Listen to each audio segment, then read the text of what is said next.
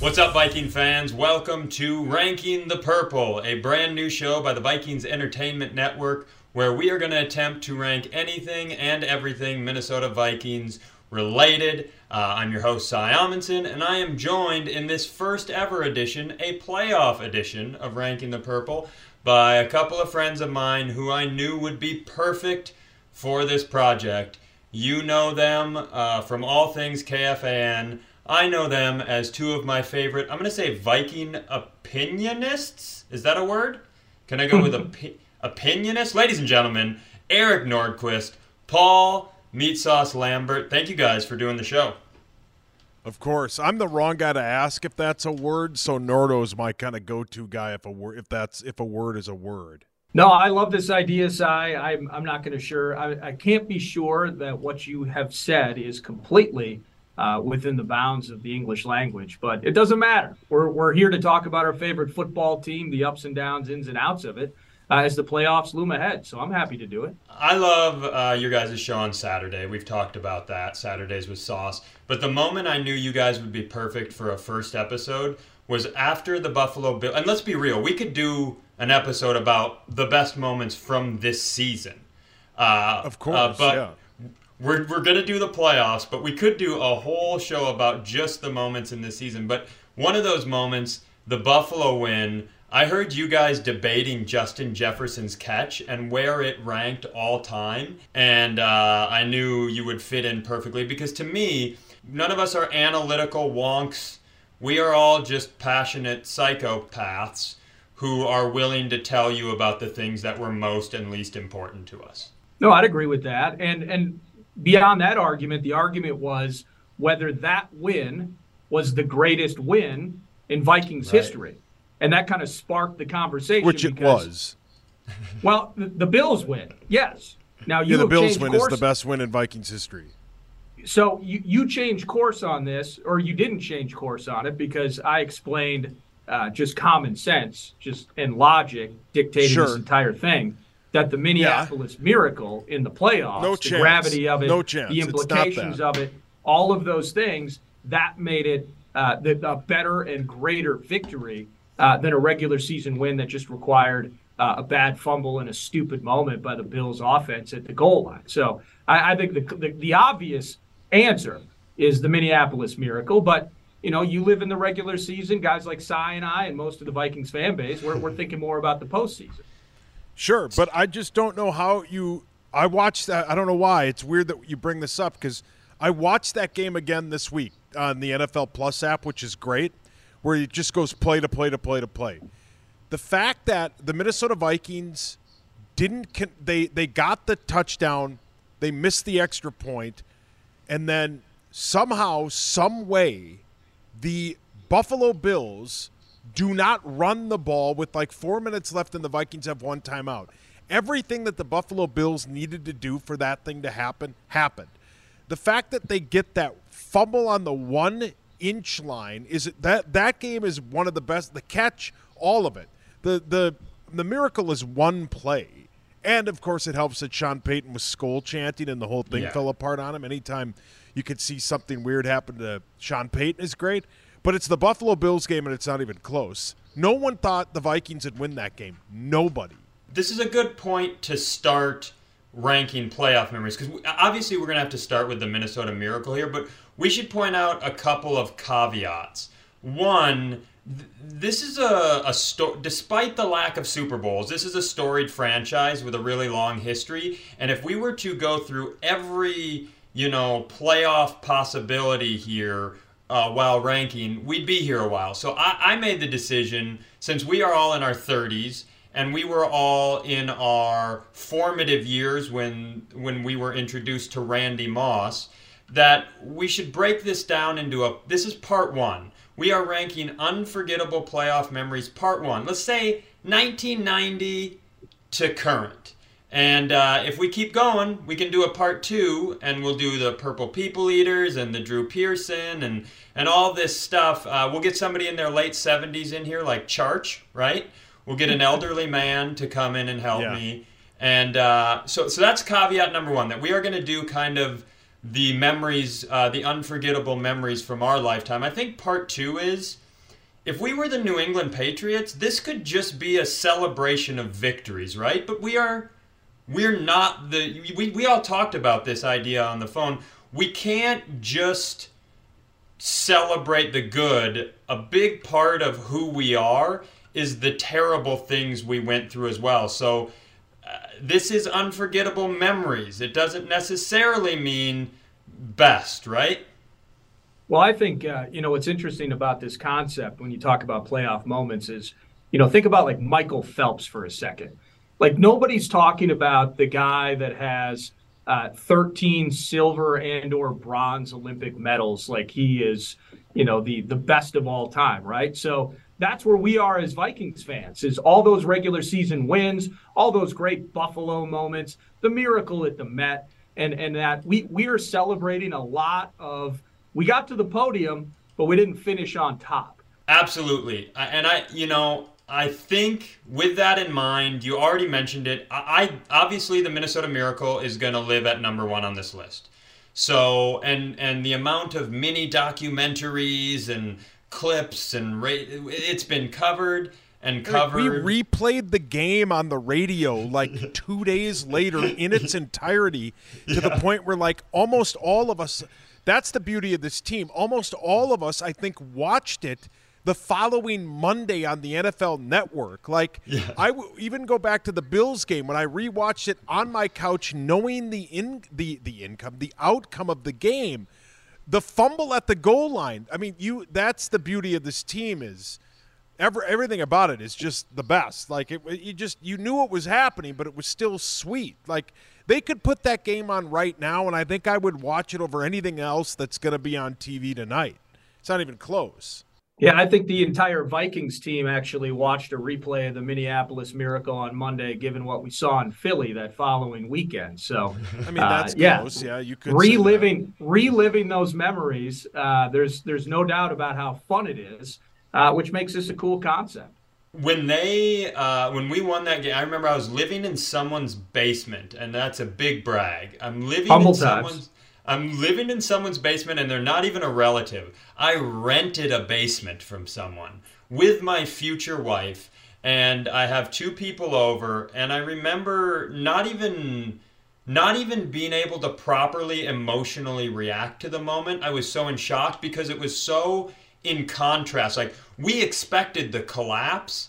We don't the collapse is what happens to us. The the overcoming the collapse in one of the most iconic ways in NFL history, that is not what happens to us. So I was I almost blacked out uh, emotionally, but when I came to, all I remember is one of my friends, Joe Gill, on his knees with his hands in the air, like like the end of Shawshank, where they have that shot yeah. where the rain, and he was just like holding a long note, but he was screaming the F word.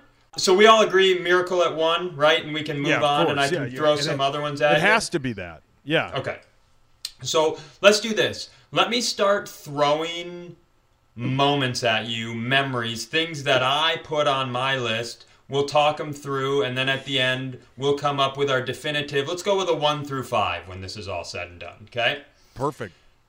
So I'm gonna I'm going to throw out first the Randy Moss Moon in Lambeau. 8 and 8 team, backs into the playoffs. Uh, we are severely the underdog. You got the Afros, you got the whole bit. Moss torches the Packers, does the moon. Joe Buck loses his mind. Uh, that one pretty meaningful for me. Yeah, I think that one was incredible because, like you said, they were eight and eight. Everyone thought it was a Brett Favre led Packer team. Everybody thought they would get rolled over by that team. I think Randy was dealing with like a hamstring injury and he torched him. They had Kelly Campbell on that team. That that's an incredible moment because it's a playoff game against the bitter rival of this team, but it was also like in when Lambeau Lambeau is still great. Going to Lambeau's fun, but Lambeau doesn't have that mystique it used to have and there's uh, pre Randy Moss Lambeau and then post Randy Moss Lambeau. Once he went there in '98 and destroyed them, and every time he ever went there, he basically destroyed them. But that game, I mean, he burned Al Harris multiple times on the corner. It was just that was a that was an incredible moment because everybody thought they'd lose 35 nothing. if you think about it from 41 donut in 2000 to where we got in 2004 uh, you have the loss of Corey Stringer in 2001. The team's not very good at times. And 2004, by the way, uh, was a near MVP season for Daunte Culpepper, save for the year that Peyton Manning had. And so, but but then the team struggled all year to the point where it was we need W's just to get into this mix. And then it was, you know, the the moon's amazing, and that's the you know the despicable moment or however the heck uh, Joe Buck put it. But think about Moe Williams right out of the gates early on in that game. Uh, oh yeah, loose out of the backfield and goes for a 68-yard touchdown. Yeah, and I think the Vikings were up like 17 or 20 to nothing uh, before the Packers even had a pulse. So we just punched them right in the sternum, right minute one, and and didn't look back. No, I that's in my top five when we put it all together. Uh, that game and that moment uh, is going to be part of it. I mean, that game kicked ass. I also think, and I don't know the number off the top of my head, but hadn't they won like 30 something straight regular season home games at Lambeau crazy. before Randy went there in 98? At one point. Like Randy ruined the Packers. I was at so I was at this game. I was at the the Moon game, and I, I've told this story on other shows before, but we waited too long to get tickets, and then some tickets came. They were like the only tickets available left, so we were sixth row in zone of the end zone that Randy Moss mooned. And uh, I'd never, I didn't go to a lot of games growing up, so just to go was incredible. But to be there for the the flyover and when they introduced Brett Favre and Lambeau, like you, yeah. you, it's it's just this, and then all of a sudden, just punch him in the face, punch him in the face. I, I, I've, I said this on the tailgate earlier this year when if you'd have, if you'd have panned up from Randy Moss's moon into the audience, there was a 20 year old Cy Amundson doing the running man in the stands, six rows up. So I I am. Uh, this one's going to be a hard one to top for me. And I think the other thing is we're all in we're all like young men at that point and I think sports has evolved so much with social media and the like the things that were so buttoned up years ago aren't as buttoned up anymore. So I think for all of us, when he did that moon, uh, it was like we. I, th- I thought it was hilarious. I. Th- I mean, I think that was an interesting moment when you think about culturally where the NFL was back then and where it is now. Right. That game also led most of our generation to hate Joe Buck.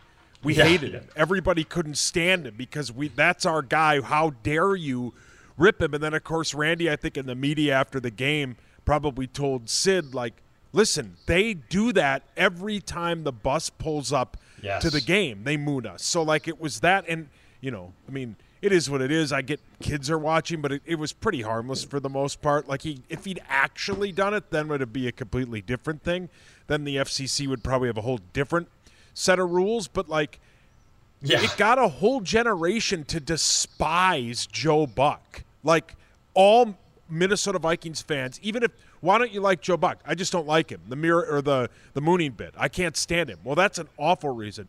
Well, yeah, but you don't get it. Like it, it Yeah. just I think a lot of Vikings fans after that, a lot of people despised him because of that moment. I, Yeah, I it's think a- Joe Buck is the ultimate pros pro in terms So of TV good. boxes. So good. I think he's uh, you know, incredible. yeah. And for But there a were guy six that was, years where I s- couldn't stand him. yeah. Yeah, but he always had to live up to his dad's memory as well in his dad's career, and he's and he's even talked about it too, where you know a ton of Vikings fans hate me because of this. He knows about it, and he, I think he Yeah. handles it the best by just laughing about it because he couldn't care less. He's he's making a fair dollar doing his thing, and if anything, his profile's only risen since then. But uh, but at the time, yeah, I was annoyed by it. Absolutely, screw him. That's our guy. And that leads you to another unforgettable memory. Uh, this is not an on the field memory, but it's technically a playoff memory. Uh, the Randy Moss straight cash homie quote. I mean, the amount of t shirts that have been made with that quote. Here's my question for you. The, I think the only thing that tops it is the Prince Cold quote. Is that the most iconic Minnesota quote of the last 30 years? Probably, yeah. I can't think of Yeah. anything else that immediately Yeah. does it. I mean, he was Randy. I mean, he was he was yeah. just his own his own singular entity within the frame of a pro football franchise. And you know, they as television has gone over the course of time, and even as people like us are doing stuff like this, uh, he was. I mean, he was otherworldly. I think in terms of uh, his image within the league, and he always had interesting things to say, no doubt. Well, when he said the straight cash homie bit, I think that was a moment where like a lot of people thought like, well, we're towards the end of this. Like even people who loved him because 98, I know I keep referencing that. I was at that game in 98 against Tampa where he caught two touchdowns and that was like I liked football when I was a kid. I played it obviously because of my huge size, but like in 98 I was like this is my favorite thing on the planet. This is the greatest moment I've, I, I think I was 98. I was 16 years old. And then, like, I think even as good as he was, I think we just got tired of him. Now, we've seen other people like Jimmy Butler wear out their welcome in a year. I think Randy, after about four or five years, and I think with the straight cash homie thing happened, I think a lot of people were like, yeah, I don't know. If this guy gets traded, which I think he did a year or two later, uh, who cares? But, like, when he said, I'm rich, I don't write checks, straight cash, homie, as he's getting into his car, it's freezing cold out. Wasn't it the end of the year? But like, uh, there's it was in between playoff games. It was it was a response. Yeah, it was before the field. I believe. I, I you know I'm not I'm not great at being accurate, but I believe it was after after Lambeau, before Philly. Yeah. Oh wow. Yeah. See, I okay. I thought it was two different. Well, yeah. Then he got that was 04. He was traded a, a, year after that. Like I just think enough people had gotten tired of his antics. But say what you want. Like if somebody came up to you and was like, "Hey man, you just got paid 25, got fined 25 grand. How are you going to pay for that?" Straight cash, homie. Like it's just a brilliant comeback, and it's still in the Minnesota lexicon today.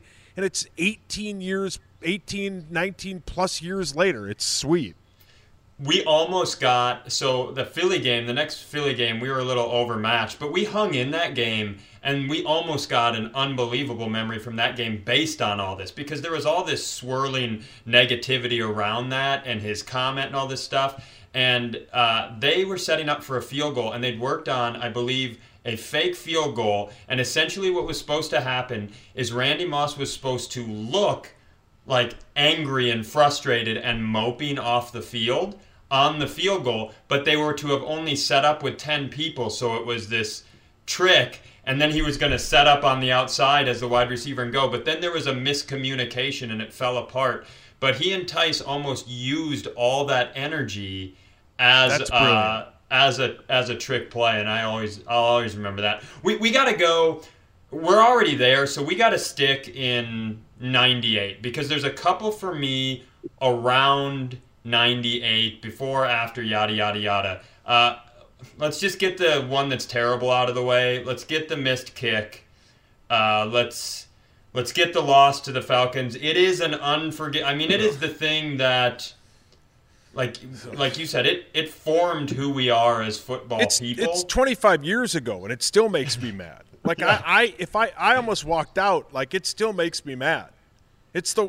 I mean, we, as I said, it was 98. It was the year of Randy Moss. Everybody thought, like, this is what football is. We dominated Dallas on Thanksgiving. They destroyed yeah. the Cardinals in the playoff game. And it's like, well, of course they're going to, they were double digit favorites and they rolled over. The missed kick by Gary Anderson, and as Mike Morris, who used to be on the power trip with us, has said multiple times, Gary Anderson didn't miss a kick all year, and that includes practice. And here we are. Yeah, I, I mean, if we're not doing best memories and it's unforgettable memories, that uh, that might be to only to the Minneapolis Miracle. That was that was sadness. I remember going back with time and trying to think like, why did why did Denny kneel on it with 30 seconds left? To, you know, when we had a chance potentially even to get to work in another long potential field goal there, taking it to OT. And at the time, we're all kind of in shock that he misses the kick. And as we look back on it, obviously that's the A topic. But if you think, as I think about it, when I was a kid, I was annoyed that he missed it, but we still had the touchdown lead. Yeah. And so, kind of the frustrating factor that you you end up conceding. I mean, it was knife through butter on that final scoring drive that they had uh, to tie that thing up. And, and, I was I was in Sioux Falls at a, at a friend's house. Uh, I think I just turned 14. Uh, there may have been tears involved. It was very embarrassing. Uh, but that felt like the year. I mean, you, you know, you mentioned that Cardinals game, and I'm pretty sure it was the Leroy Hoard game. He had like three touchdowns in that game, just like the type of season. And and guys like Leroy Hoard and you know the 3D poster that I got from Burger King. Uh, I had the 3D poster. Yes, everybody did. Absolutely. Yeah. Well, I mean, you and Nordo and I were Burger King a lot, so they thought we lived yeah. there. But yeah, yeah, I, I, was I was at Burger King so often uh, that several of my friends got 3D posters uh, just because of my regular uh, patronage of BK, getting the, the original chicken sandwich with cheese and just a hint of extra mayo. But beside that, uh, no, that was that was uh, for me. You know, you say formative years, and I think that's the key to it is whether it was the old training camps down in Mankato, just growing up going there really since I was about six or seven years old, seeing these mythical gods uh, right in front of me up at Blakeslee and down in Mankato, and and then just r- this rookie who captivated. Everything stopped when you saw number 18, yes. eventually number 84, uh, taking the field from Mankato and then eventually into games, and uh, just um, I was in love. Like it's just weird to say it as just a as a young sports fan, and I was in love and I was obsessed. And whether it was the loss to Tampa during the regular season, and then in the end, uh, watching the clock tick out on us, and Morten Andersen sends them on to the Super Bowl, uh, that was that was painful. And I don't even know, like it, it felt like destiny the way things played out for John Elway and the Broncos those two seasons they went. But I just feel with the way that the, the Falcons looked that we would have had a better shot in that game. And it's just it's frustrating again saying that was our year. I look at 98 and I look at 2009 as as the two years in which I can say that that we truly fumbled our way out of uh, out of the winner's circle because I truly believe we make either of those games, uh, we're beating the Broncos in '98, and uh, we're yeah. definitely beating those Colts uh, in Absolutely. 09. The the uh, one of my really good friends is a Broncos fan, lifelong, and he he maintains that we would have thumped them. And he's and he's not a guy who rolls over on his team. He's a very defensive of his team guy.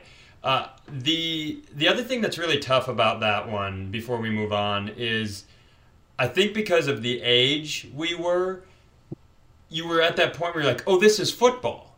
Oh, you just we'll see you next year when we again Correct score the most points in NFL history and you know and then the thing that makes that tougher and tougher and tougher is every year that goes by you're more saddled with the reality of how rare that opportunity was. And that's what that one's the one that burned then. And somehow like I I the the 09 interception by Favre which we'll get to in here as well that one was hard.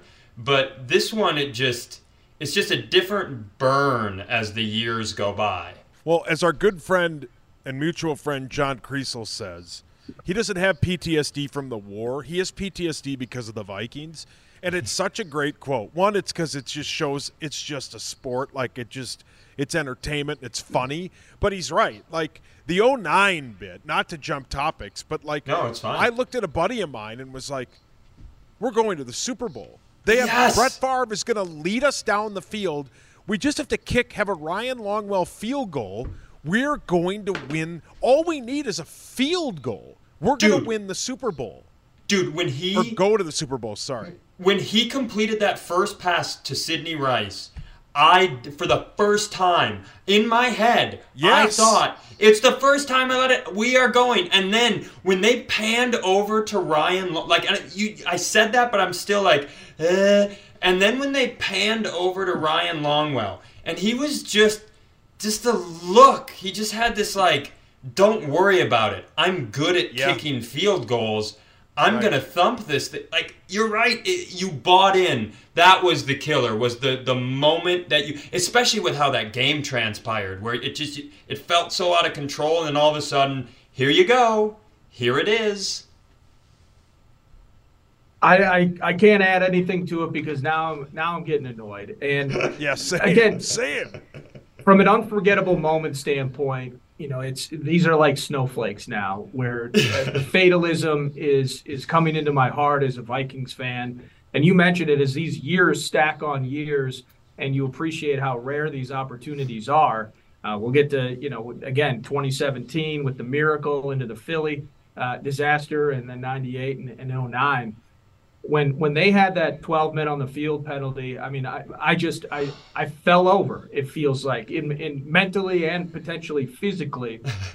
had 20 people in my house down in Prior Lake at the time, and when you get that when they get that ball, it's over. Like there, there was nothing, and and even to the point where I'm sitting there like this, I'm I'm somewhat in shock in real time as Favre starts to far side of the field scramble up, and it's just like well, what on earth are you doing okay, just get out of bounds. Just get out of bounds. And then it's the it's the cock and fire situation. And as and, and as soon as that happened, I'm just I'm looking to the left side of the TV screen to find the New Orleans Saints player that's going to pick that thing off. Uh, it just just moments like that cut me to the core about how close it was. And you know, in some ways, even more so as shock wears off and time goes on, you just look back and you got the chance to watch that Super Bowl and you saw how dead those Colts were. And you knew that that matchup was beautiful for us. And you knew that Adrian was going to run all over them. And the way that they manhandled those Colts and, you know, brilliant move, onside kick out of halftime and all that. And Hank Baskett uh, screwed that up and he's well, he's messed up a few other things after that too, but that's a different conversation altogether. Right. But just the way just how much that cuts, uh, it makes that certainly uh, one of the unforgettable moments. I mean, we're basically, what are we, three or four into this thing now? I mean, do we even yeah. need to rank them? We're almost done. Yeah, we, we yeah. it's we we we're hitting the the ones that feel the best and hurt the most early and often. It that What about Joe Webb in 2012, huh? Yeah. I wish can we can we technically qualify Adrian's performance in week 17 against the Packers in a must-win game. Could that technic like if we could include that as a technical playoff game, that would be a fun yeah. one. That yeah, was that was one. a win and in. I, I would say that the four games leading up to that, where you needed to win all four, yeah, and Adrian in the midst of that, that MVP campaign, uh, yeah, uh, he and he would be uh, again now 2012, the last time a non QB uh, got yep. the NFL MVP award. Uh, comes so close to Dickerson's record you find out that like half of Christian Ponder's body is some shade of purple, like his jersey. Yeah. And then Joe Webb's bounce passing it to Jenkins uh, inside the 20. And it's like, this game's over. No, we yeah, don't we over. don't got a shot. And, and it, uh, th- there have been more games like that, unfortunately, than games that come down to the wire. But and, and that's why maybe there's so much hope in this type of conversation in 2022 is different because we've been we've been down to the wire in so many of these games, and it's ended up going the right way, uh, which kind of, again, as we talk about 98, 09 and some of these spots, like it's almost making us uncomfortable right now. We don't know how to handle being clutch. It's very weird. I remember when AP in that in that week 17 going into that game. I remember them having so little time left on the clock and being at midfield. And in the modern NFL, I think the percentage that a coach throws the ball in that situation was, I don't know, 170% of the time. And they handed it off to the guy that everybody, and he runs it 40 yards down. And do you remember the, the press comp or the, the on field interview? And uh, afterwards with him, and they're like, You're like, you came up eight yards short. He's like, Eight what? He couldn't even believe that he did all that and couldn't get the record. It was, that was. Not playoffs, but that was a, a truly great moment. I've got a I've got a positive one for you, and I want to see if it even clicks in your brain because as I was putting this show together, I had this memory from childhood that I'd thought about a lot over the years, but was just too dumb to research. And I kind of convinced myself, no, if that would have happened, we would talk about it all the time. Clearly, it was a regular season game. Do you remember the 1997 miracle win against the Giants in the playoffs? Absolutely. Kind of. Kind so, of. Brad Brad Johnson, I believe, is the QB that year, and Randall Cunningham is on the roster. And he comes in for a couple games, but he's starting a playoff game against the Giants, I believe, in New York. And yeah, it was in the Meadowlands. Yeah. Yeah, it's ugly. Like four, he fumbles it like four times, and in the third quarter we're down 19 to three, and uh, the only way we get back into it is the the Giants fumble, and they fumble, and we recover it so close to the goal line that all we have to do is give it to Leroy Hoard, and he gets in.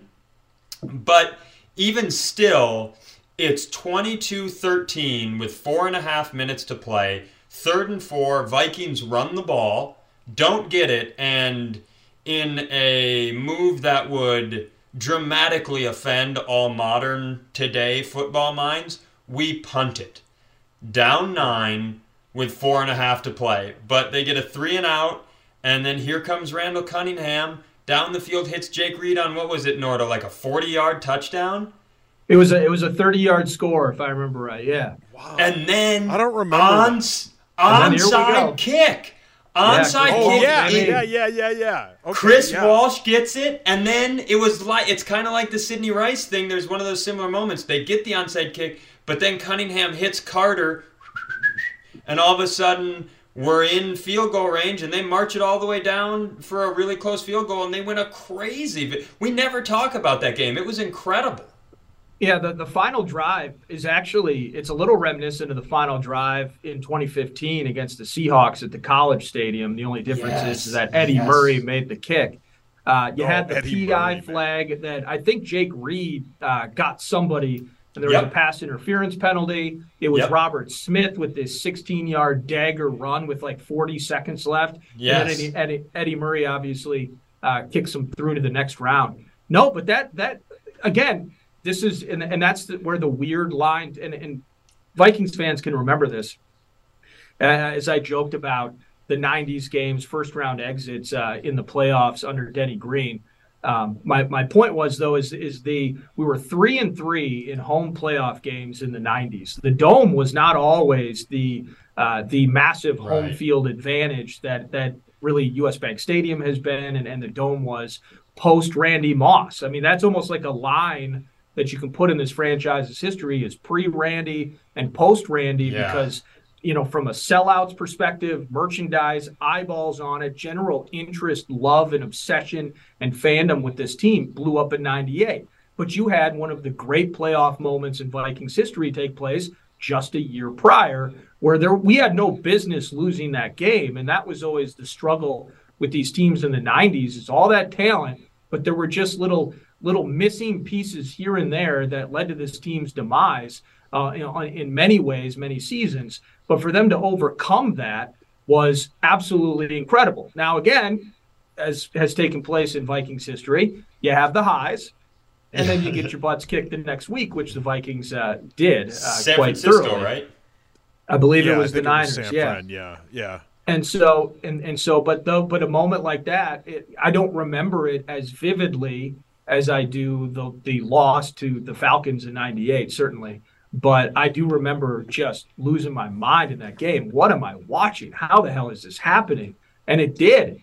And so that yeah, that was that was an amazing moment, no doubt. Playoff football is the absolute best. I was just thinking about, you know, you have on your list the Kyle Rudolph catch was incredible. Yep. Noto and I went nuts for that. Like I think we, I think maybe that was the last time we hugged. Like that's how into it we got for that. And of course, we know how that ended. But like, as you and I were talking, side, I'm not trying to change the subject, but like that Kyle good? Rudolph catch, the world changed like 30 days later. Like you forget that that was in the year 2020 yes. because a year later, every a year, month, 45 days later, everything changed. Like that was such a cool moment. Like the Saints rivalry, of course, with the 2017 but Three years later, we play and we go down there. Nobody ex- expects us to win. And you say what you want about the Vox and PA. He's going, no, we're going to win. And you're like, well, yeah, but you have to say that. And he's like, no, no, no, no. They're going to win. And of yeah. course, the throw from Kirk Cousins, which I think a lot of people have been on Thank the fence you. with him. Thank that you. Throw to Adam Thielen. That was the memory. Maybe the one of the best like non touchdown throws in Vikings history. It was yes. you couldn't hand it to him in a better uh, in a better situation. It was incredible. That game in itself was. I mean, Nordo and I went ballistic after that Kyle Rudolph touchdown. Yeah, we did. Push off or not, who cares? We earned that. Yeah, I'm glad you brought that up because that that throw to Adam Thielen, by the way, uh, covering him getting smoked by Adam Thielen was Patrick Robinson, who a few years earlier was the cornerback that had a, I think, a 50 yard pick six in that Philly game off of Case Keenum.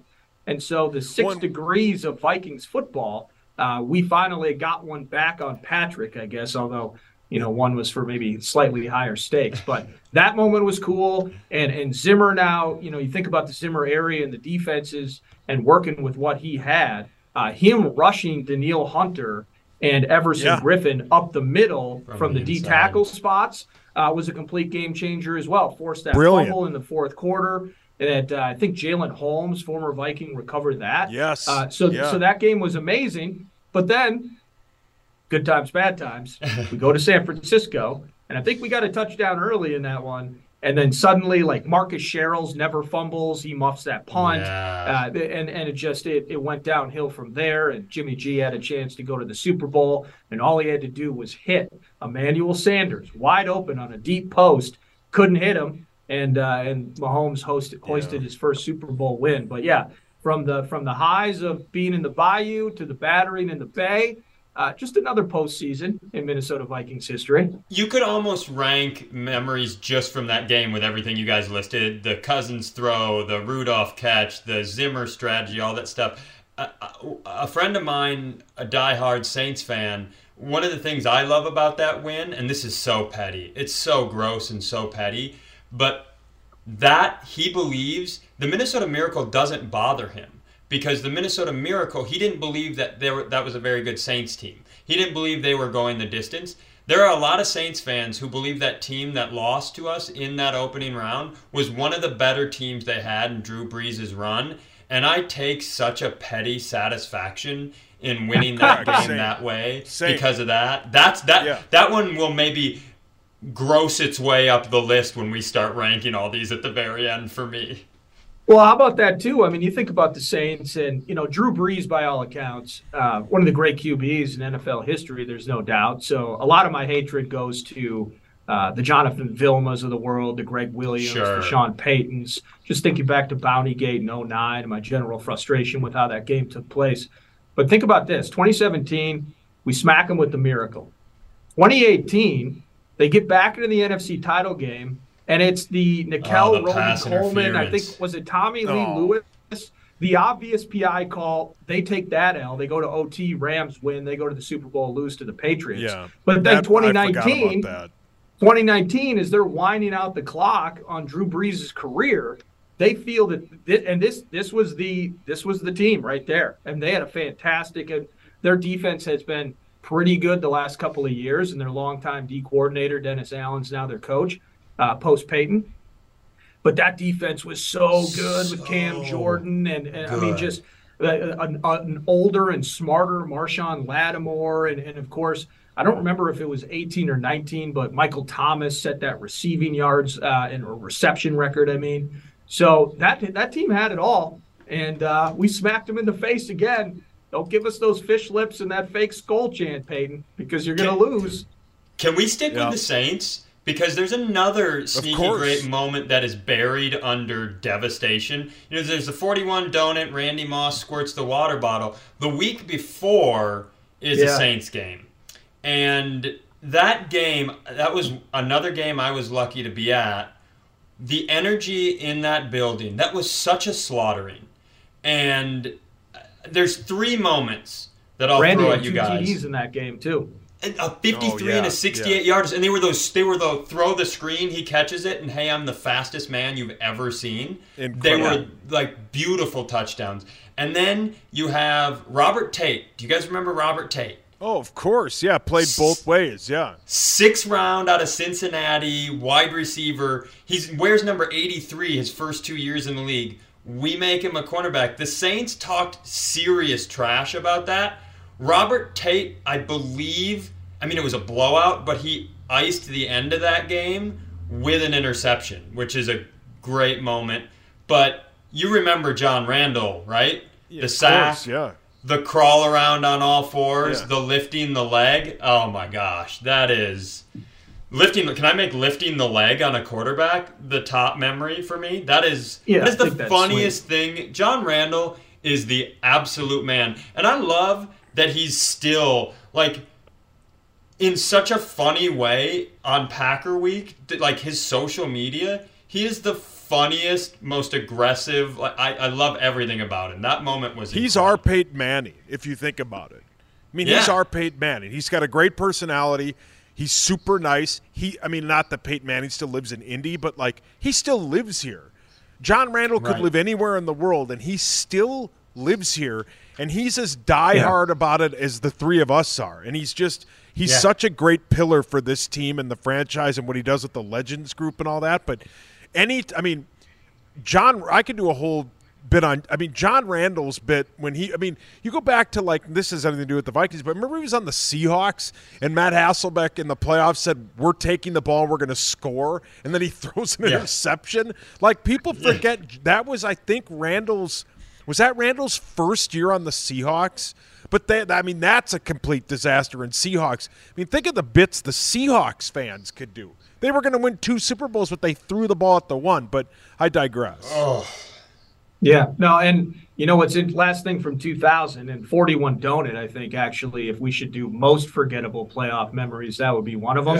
But my Yeah, that last thing uh, with the, with the Saints, um, if you ever wondered, were they getting the Vikings plays in their headsets? Did the Giants cheat with Kerry Collins and company? Sean Payton, a member of the Giants staff.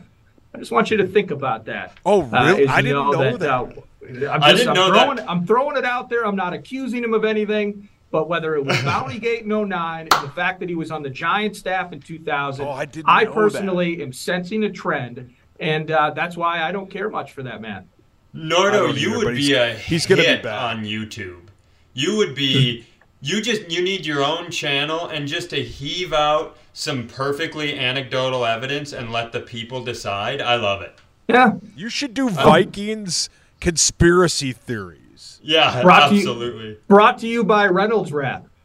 Yeah, get our get Randy. You and Randy could do it. You share Vikings conspiracies and let our friend Randy share actual conspiracies and see which are more loony. Yeah, I'll do Vikings bits. He'll do secret moon bases and mermaids. It'll be perfect. Yeah. Yeah. There's there's one other really cool moment. It's not an on the field moment, and it's a cool moment in the one horrible moment we haven't really spoken about. Speaking of the the Seahawks, in that Oh. playoff game at TCF, TCF, right? That was the name of the, that's the Yeah. name of the TCF field. Bank. Yeah. Now, Now Huntington Huntington Bank. Bank. Yep. Yeah. Yeah. Yep. Ugh. So at that time, it's TCF. Mm.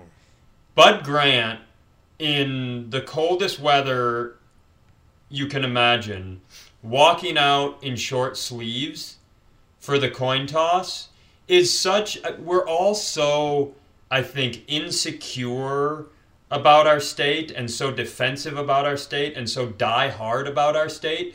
When somebody provides a rallying point, like we talked about the Prince quote, when Prince said that about you know it keeps the bad guys out, we're like, you're damn right it does. Like we're Yeah. we're so so that man walking out there. I promise there wasn't a goosebumpless arm anywhere in America for a Viking fan when he walked out just elderly in short sleeves before that game. That was incredible. That was Yeah. incredible. That's maybe a, I mean, non-game related. That may be the top Vikings moment of all time.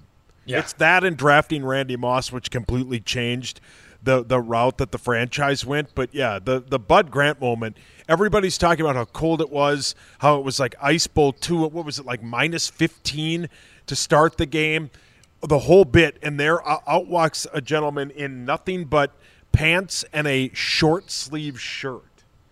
Yeah. Yeah, it was it was crazy, and I and the way that the, the way that I've done this, from an unforgettable playoff moments, is I kind of just think about the seasons in in totality. And with 2015, you know the the awful situation with Adrian Peterson a year prior, he comes back, leads the league in rushing again, and you know love it or hate it, uh, everyone's moved on from the previous regime, but 2015, I think was really the first year in which you got to see like, oh my goodness uh, Mike Zimmer might be onto something with this defense. And I, I just thought, Of course. you know, the reason that he was hired to coach here is there was a toughness, there was a meanness, there was a grit to him. And I think the 2015 season embodied some of those elements of his personality and the culture. Yeah. So coming in here, it's cold as hell outside. You got that that wind popping in from the west side of TCF. I mean, that thing was absolutely bones cold. And PA, where I'm up in the booth with him, he's doing the call. He demanded that the windows stay open. We need to hear that crowd noise. We need to be part of this. I mean, that's just that's the rube element of how we operate. And It makes and, him good I mean, too. That's what makes him. And the, and the con- absolutely, and the conditions were awful. The conditions were terrible. The game itself, I mean, Blair Walsh was an MVP until that other thing happened. Uh, he keeps us in it with those field goals.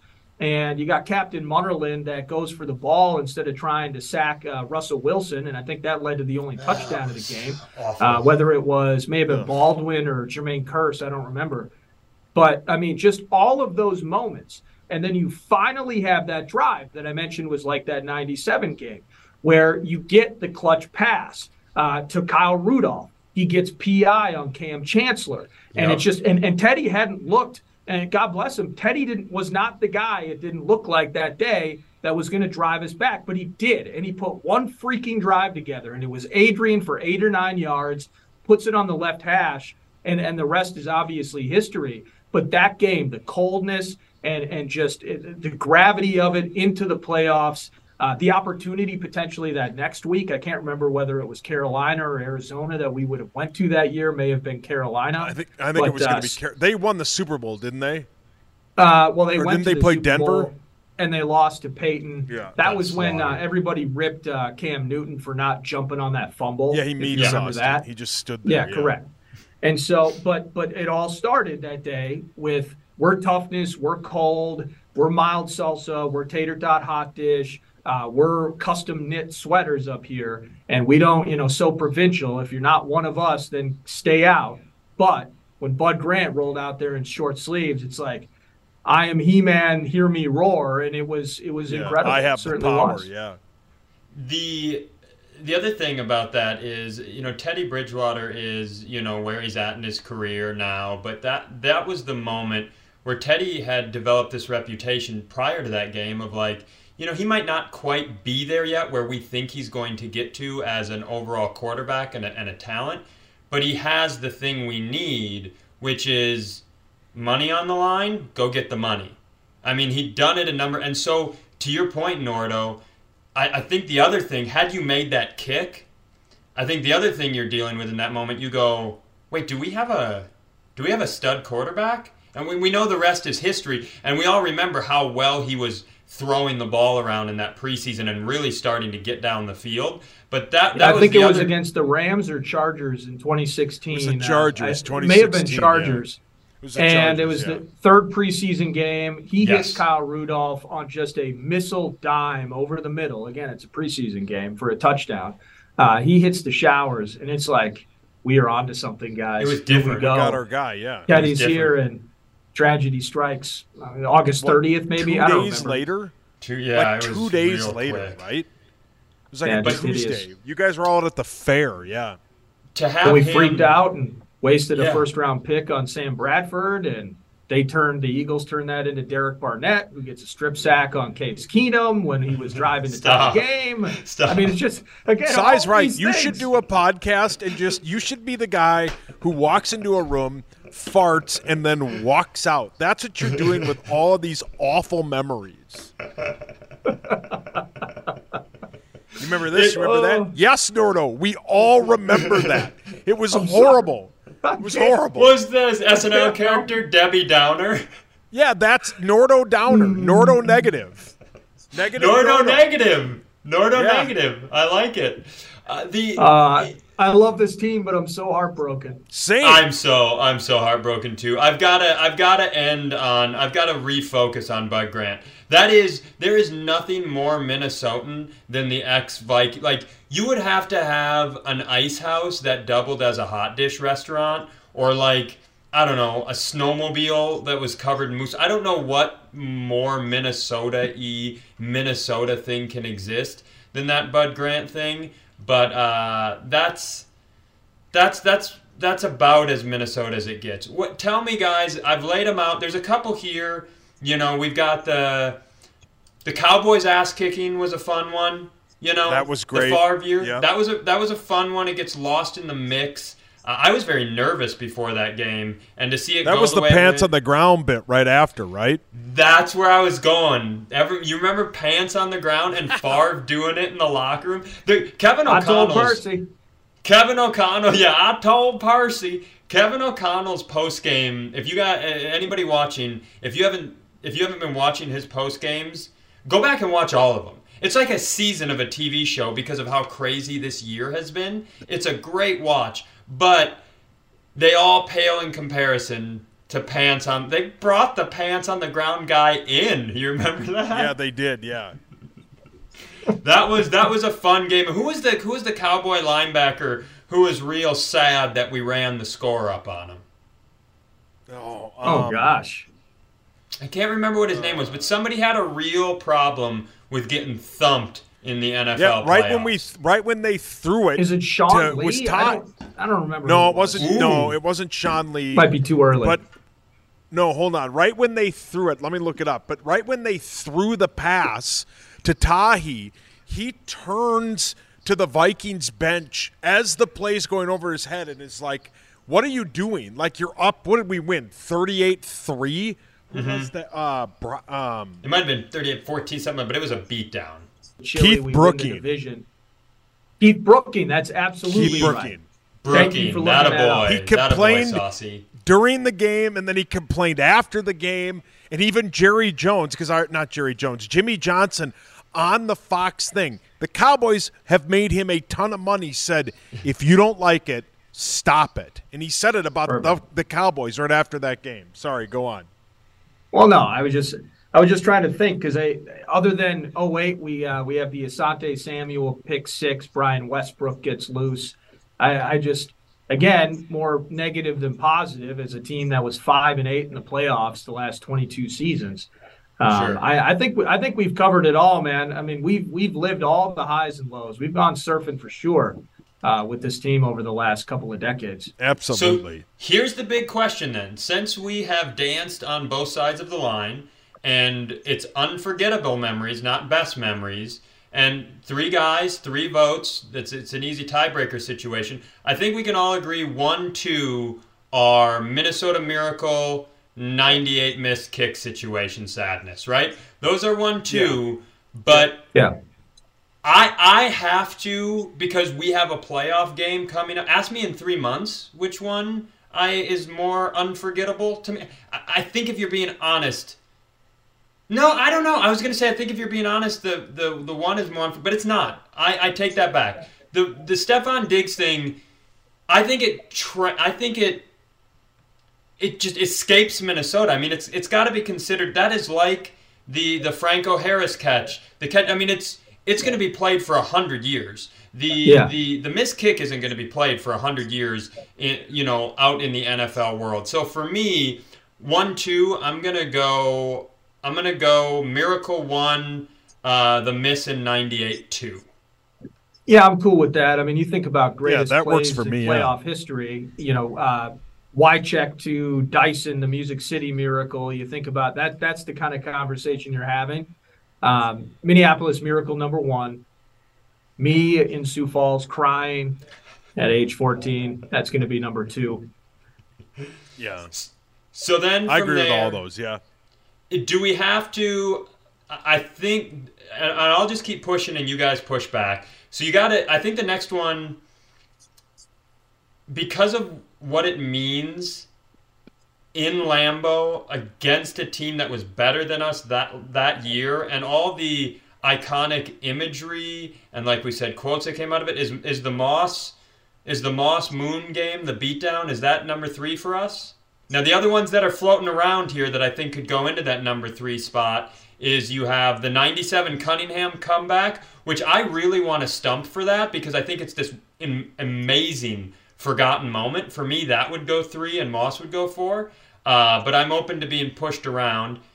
Rudolph, the, the Rudolph game had so many moments it. I think those are the three that are really vying for this third spot are, you know, Rudolph, the Moss Moon, and the Cunningham comeback. Is there any way I can convince either of you to come to the Cunningham comeback deserves more respect side? No, I'm, I'm in on it. I'm in on I love it. it. Yeah, it works for me. Yeah. I think the Moss Moon is three simply because anytime you can get a playoff Well, memory over the Packers, hold I think it second. gets higher on the list. Yep, that's fair. So I you can't- Got, no, I you're- can't. You're, you're kind. You're the tiebreaker. If I'm going Cunningham, and it's funny. The moment Sauce said that, I was like, "Yeah, you're right." But I'm, I'm going to hold firm here over on Cunningham. So No, and- Cunningham and that's or fine. Moss? Well, here's the here's the problem is I'm going I'm going right off, and I, I hate to be negative, um, and this is just the state of being you know in love with a franchise that's seen more losses and wins. I, I, Farvo nine. I mean, it's just the the across the Just body. Uh, that moment, it has to be in top five because it's just I, I just saying Farvo nine. Uh, if I was asking Jay behind the camera right now what I mean by Farvo nine, um, it's not going to take him more than a millisecond uh, to know and Yeah. kind of tear up a little bit, just like that moment makes me want to tear up a little bit. So for me, it's you know it's it's absolutely the 2009 NFC title game because it's one of two. That was our year things for me in my lifetime. Ah, that's a really good point. So, so then, Sauce, I'm with you. Here's the thing. I'm with you. I'm gonna cast a. I'm gonna cast a deciding vote here, and I. Ah, this is why I would be a horrible judge. I'd be the worst judge, like those judges who have to decide stuff at the, you know, Yeah, what do they call I it couldn't. when you I couldn't decide on any of it. When you don't do a jury? You're like just asking people, like you're asking the bailiff. I don't know. Do you trust her? What is? Right. She seems nice. Like I got, I got nothing. Uh, I, I'll, I'll agree to Farvo nine at three, but to me, for it to be a top five, four and five, there have been enough positive moments here. So if we go Miracle one, uh, 98 2, Farvo 9 3. The big conversation here, I, I think Moss is four. So which There one's we go. getting the Moss is the Moss Moon is four. Which one's getting the boot here? Is it the forgotten Cunningham moment, or is it the uh, the Kyle Rudolph game? I, I'll argue this: the Cunningham moment launched. I mean, doing that, he stays around. That might be like a veer off the timeline. If that doesn't happen, who knows how the offseason takes place and then what sort of situation point. are Yeah. we in, Good right? point. So I, I want to argue for that, but there's two of you. If either of you want to push hard for the for the Saints game, I'm here to I'm here to hear that. Yeah, Well, the and Saints love the- game. Go ahead, Nordo. Well, I, I loved I loved the Saints game. I did not love what happened as we got just absolutely slaughtered in San Francisco. I think you know that everyone was talking about how Stefanski was already thinking about going to Cleveland like that day. Uh, just a just a weird situation in San Fran, but that's that's a little bit of recency bias. Um, and again, Yeah. I you know without going two down two down the line of Vikings lore, how many times in playoff history are you going to get an onside kick into a game-winning field goal? Um, Yeah, I good would point. be I'd be prone to lean Eddie Murray. Well, and Yeah, I'm think with about that. Yeah. think about if next week in the playoffs in TCO, if the Vikings are down 22 to 10, or excuse me, 22 to 13, and the other team has the ball, which would be very on brand with this season for that to happen and us still win. But if that happens in this year, going with your recency bias argument, we are all banana. We're like, this is one of the all-time. So I think. I think that's. I think you're right. I think you got to avoid recency bias, and if if Sauce is okay with it, I think Cunningham comeback rounds out the top five. I think you're right. I like all those. Yeah. I mean, the the uh, the Rudolph bit was incredible, but like if, if you said if the Rudolph thing, I mean, let's just talk it like it. You know, we can make it up as we go. But if the Rudolph thing happens in '97 and the Cunningham like comeback happens in 2020, we're it then then it, yeah, you're right. The recency bias is what makes us not think a lot about the Cunningham comeback, and that's why I think it should be in the top five. Cute little win against the Giants, and then the next year it's 15 and one. A star is born with Randy Moss and all of that, so it can be easily forgotten. But not here, not here because we take these lists seriously, and we're not ranking just for the hell of it. Okay, so we appreciate history. We are not in a completely biased by just what the closest moment was. Uh, we go back into the annals of time. We do the proper research. So here's where we land. I love it. I think we, I actually think we did. I was a little nervous about playoff memories and us, you know, Nordo negative and all. Like, I, I was where you were at, Nordo. I thought that's where we were going to live, but we have a pretty good list here. Minnesota Miracle one, uh, 98 missed kick two, Fargo 9 3, the Moss Moon, Lambeau Destruction four, and the Cunningham, the Cunningham comeback really spices things up. It makes it a nice list. So that's our top five. Well, and Uh, it keeps guys- Blair Walsh off the list. That's, the That's key. exactly good It point. keeps Yeah, Blair we don't need Walsh off the listed- list. Yeah. Blair Walsh Yeah. is down Right. at seven, which is where that's that's a good spot. So, uh, guys, thank you so much for doing this. Uh, you Thank are both you. kings. Uh, everybody listening, consume all the things they do. But I would say, uh, if I could take a moment personally, consume Saturdays with Sauce, guys. I've, I've told you both this. I love that show. It's so great. It's so fun. It's a lot like this. It's just you guys talking about the things you care about. So check out both those guys on all things they do. Uh, KFAN. Uh, thank you.